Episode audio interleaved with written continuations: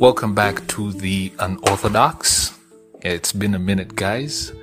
Uh, today, I am elated to say that I have got my second guest on the podcast. Yes, you guys told me you loved what we did with my very first guest. This time round, I decided to step it up a notch and I'm not just inviting a guest. I'm inviting another podcast to actually come on my podcast. And the podcast I want to, you know, introduce to you guys is called Cancel Culture. And for today's episode, I am going to be the interviewer of the author of Cancel Culture. Now, the author of Cancel Culture is a friend of mine. You know, we've come from way back. Eh? We did, we went through law school together.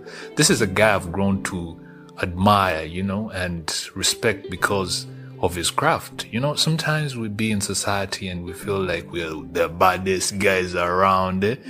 But yeah, sometimes waliwo wosanga nga waliwo ayakolamu okitegeera and this guy trust me guys this guy is the real deal. But enough about me talking about him. Let me let the man of the hour speak for himself. Hello, this is Cancel Culture, uh, authored by Lumu Gerard. i'm honored to have you man. I'm honored to like even be interviewing you man uh, one thing I think the audience would like to know is why the name cancel culture? The name Cancel Culture, you know, this is basically about canceling people in the sense of the professional way. You know, cancel is an alternative name for a lawyer or an advocate. So this is opposed to the cancel culture, the cancel of CEL that you people know. Of being the author of cancel culture, one would ask, what inspired you to start this podcast or to start this whole thing? I mean, chiche cha kusikiliza, to start these things. But you see, I have passion in educating people. I also have passion in learning. So because I love learning, I feel so good when I'm making others learn. I mean, you get to talk about a lot of things in a very simpler way. And I mean, you discuss societal issues that affect the people. And even today, I'm here to do the same. My brother, how is the going? Man, I'm already loving this. Now, personally, man, rent has been on my case. Sija kulimba. Eh? Now, I know I'm not speaking alone. There are a lot of you guys nga, man, landlord akasimu ako buli wakakuba osooka essimu n'ogitunuulira ng'etaliiyo. Eh? You look at the phone like it's not yours. I was there thinking to myself, how can I be a lawyer and still have the same concerns as an everyday person? Ninga nga ataasoma I'm also worried nti the landlord can actually decide to evict me. Now, I wouldn't want to lie to you guys that I've been overly invested in the tenancy law, but this guy, ekyamulesezza wano n'ekimuleetedde okutandika eno podcast is because alina kyayagala okutugamba mweyo field. So, Mr. Lumu, Interestingly, you're not alone. Just like you said, uh, the author of Council culture is also facing the same problem. Uh, My friend, the economy has become the economy. It is- it is no longer on. Things have since changed. Uh, But talking about rent, there is actually a new law in place the landlord tenant law. This is a law that is that was actually assented to uh, recently here on 7th of June 2022. How old is it? Do the math. Yeah, it's a very very young law. But uh, I took time and went through that law but because I'm finding problems with my landlord over rent payment, and I want to see do I get any protection from that law? But guess what? There are a number of things that you have got to notice in the new law that are very, very imperative to our societies, and I think you who is there should also know about them. And if we go through it, I think it would be to a very, very, very good advantage. So, can I please take you through uh, these things or Well, I don't, I don't think it's even a question of you taking us through. It's more about educating us. eh? Now, what I want a listener out there to understand is what do you need to know? At least what are the basics you would need to know about this law? Because this is a law that touches something that is very integral in society. We all need housing. So the largest percentage of uh, the population is still, they're still tenants. So what do you need to know? And this is where I want Lumu Gerard to give us uh, the legal perspective on things. Yeah, thank you. Uh, I think we all know that when you're entering into a tenancy arrangement, in most cases, there has got to be an agreement. That is what people know. But what does the law say? About that. There's a very interesting section in the new law, which is section 3, that talks about the tenancy agreement. Did you know that a tenancy agreement can be in writing? That is one. Two, it can be by word of mouth, where you do not execute any kind of document, but the two parties just verbally agree that you know what, you're going to rent my premises at this figure, and you pay like this, and we move forward. There is also that arrangement. Then you can also uh, put it partly in writing, and then uh, you partly just agree by word of mouth, where you say, ah, that one we don't need to state. You'll be paying the water bills, you'll be paying the electric bills as a, as a tenant, but we don't necessarily need to state that. But you state other terms as to payment of rent and, and what have you. Then, by implied, by conduct, do you know there could be no agreement either by word or by writing that you're going to be my tenant. But by virtue of the fact that you stay in my premises, you've been remitting rent or money to me in form of rent. And I mean, you have been staying at my premises. Secondly, uh, you even stopped by law. You are my tenant by virtue of your conduct or previous conduct. Someone might be wondering, oh, what then do you mean by stopped? I mean, it is just like uh, deterring someone from changing from an earlier position you get. I mean if it's been implied that you've been staying in my premises you're barred by law or deterred by law to say that look i have not i'm not your tenant yet you've been staying in my premises. But now uh, the question that would come into play then is what governs the two persons if there is no agreement? One would wonder. Look we do not have an agreement what then governs us. There is this law. It has set down the obligations of the tenant and the obligations of the landlord. And in a case where there is no agreement at least the landlord should keep the details of the tenant and as well as the payments. Whenever the tenant makes payments the landlord has got to keep them but as a landlord, before you enter into an arrangement, or as a tenant, before you enter into an arrangement with the landlord, you need identification documents. And by identification documents, this law refers to only three documents the national identity card, the passport, the driving permit, and probably the fourth one is the student's ID. And there is no tenant or landlord is allowed to enter into this transaction without at least this identification document. Then, what about if the tenant's agreement is by law required to be in writing? One would be wondering, so what if I don't put it in writing? Is it an option that every tenancy agreement you can decide not to put it in writing? Or there is a limit to that? Indeed, there's a limit. When you look at section 4 of the new law, any agreement that is 25 currency points and above, when I talk about 25 currency points, a currency point is equivalent to 20,000 shillings. So, what does that imply? This implies that any agreement that is beyond 500,000 or 500,000 and above must put in writing then one will wonder what if I rent premises? My rent is about 800,000 and we have never written anywhere. Does that mean if I go into arrears, the landlord cannot claim for that money? Of course, he can, because at the end of the day, there is a contractual relationship from which you stop to deny. However, the coming of the new law requires that the landlord ensures that such an arrangement is put into writing, or it can even be a data message. But so, so as long as it is in a written, a written form, and for the landlord to enforce it, or any of the parties to enforce it, the other party must admit that indeed there was an agreement. But remember, the agreement can be implied.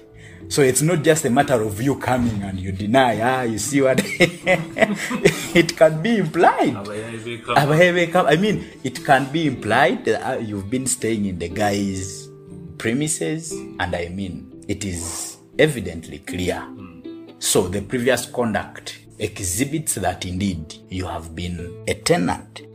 Now all the legalese have been formed. Now the question, the, the very reason why we're even here today, eh, the conversation that we started with, the rent, the rent issue. Now, there has always been a problem, and this is a very common problem to the society, where the tenant says, I paid you up to June. The landlord says, No, you paid up to March. They even reach an extent of going to court, and the landlord says, No, me, I don't issue receipts to my tenant. A common practice in, in, in many uh, societies where the landlord does not issue receipts. Now, the new law is very strict on this. Upon payment by the tenant, the landlord must issue a receipt to the tenant. And when the landlord does not issue a receipt immediately, at least within the next five working days. So, as a tenant, you have the right to ask for a receipt if the landlord does not issue one. And I think this can even solve the problem of receipt issues. They have now brought a new law. The premises are within a city or a municipality and the rent exceeds 500,000. There is a requirement for the landlord to provide the accounts, bank accounts where the money should be deposited. What does that mean? That means that do you even need a receipt when you have the deposit slip on the account? Unless if you provided the wrong account. You get? So you see what the lawmaker was trying to achieve, and indeed it works.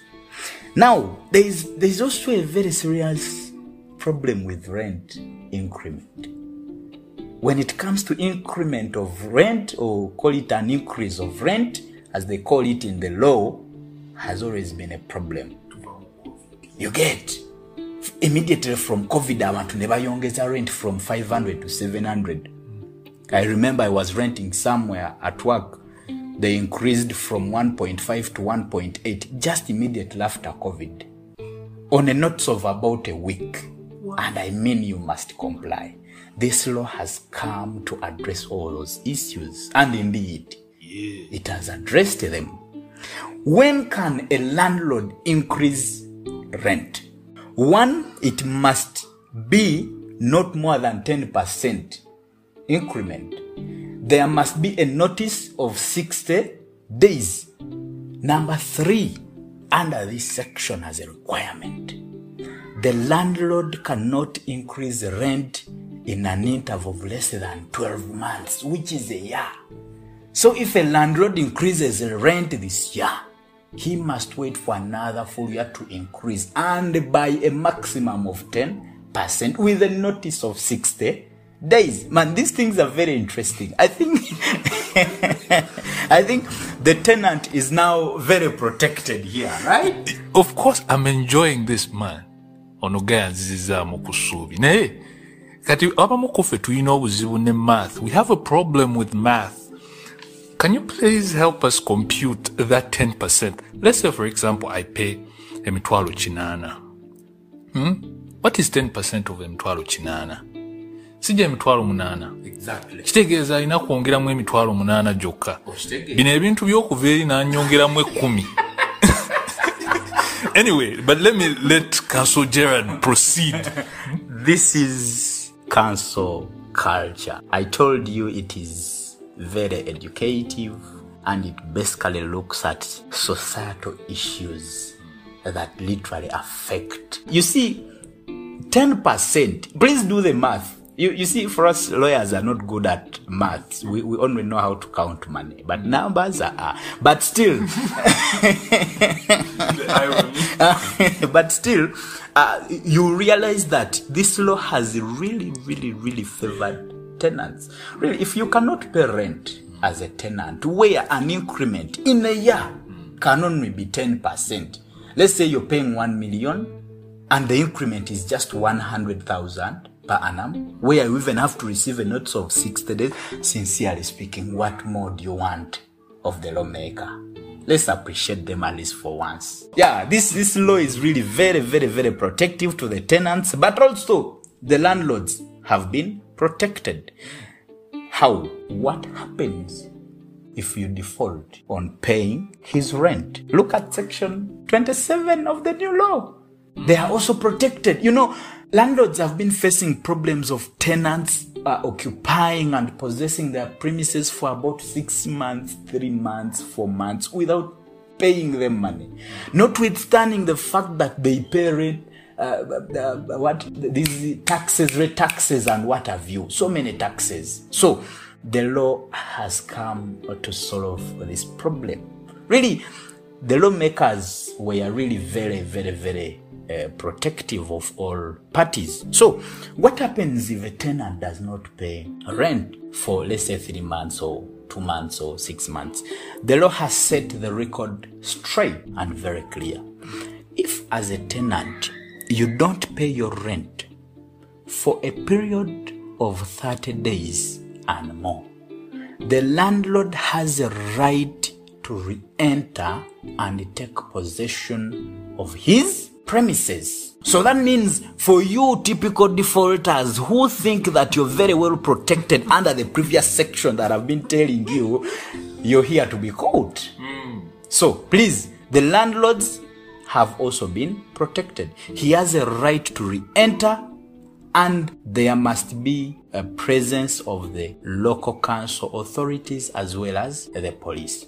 So those who have been thinking that I mean they have to wait for me for You know, before this law was enacted, there have been situations where, prior to a landlord evicting a tenant, they had to acquire a court order, was it? Eh, Followed by these other prerequisites you just talked about.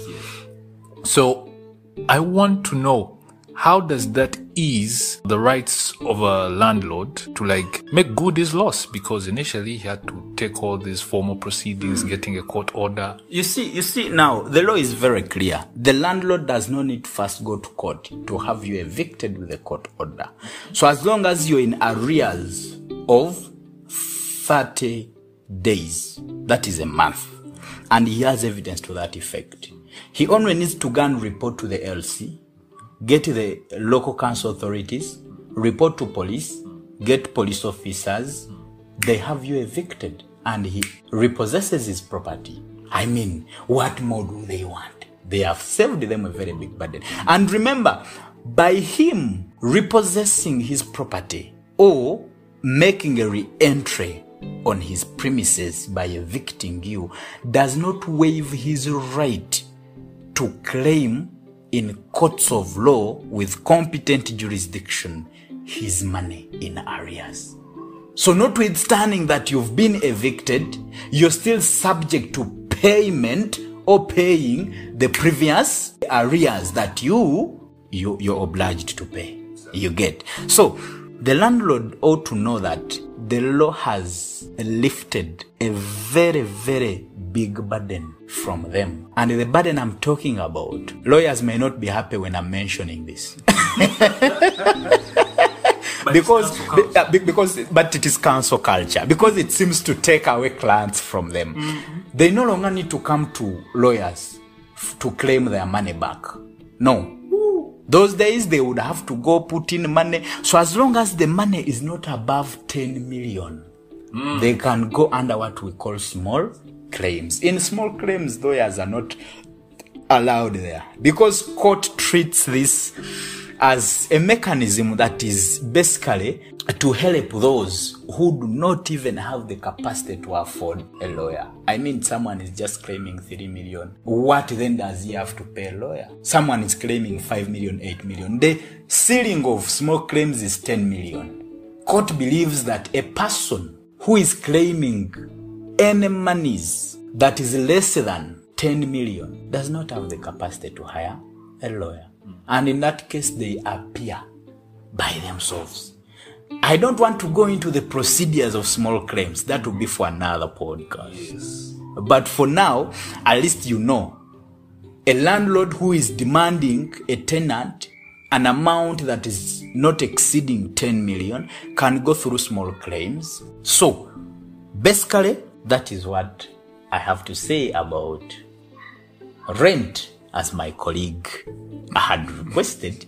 We know there, there, there are a lot of other things that have not talked about in the law. Maybe we shall find time and talk about them also because there are, there are so many. But these are the most crucial and pertinent things that I thought are a must share on the counsel culture. Remember, it's about learning, educating, and basically discussing and conversing about societal issues. Thank you very much, Counsel Gerard Lumu. This has been Counsel Culture.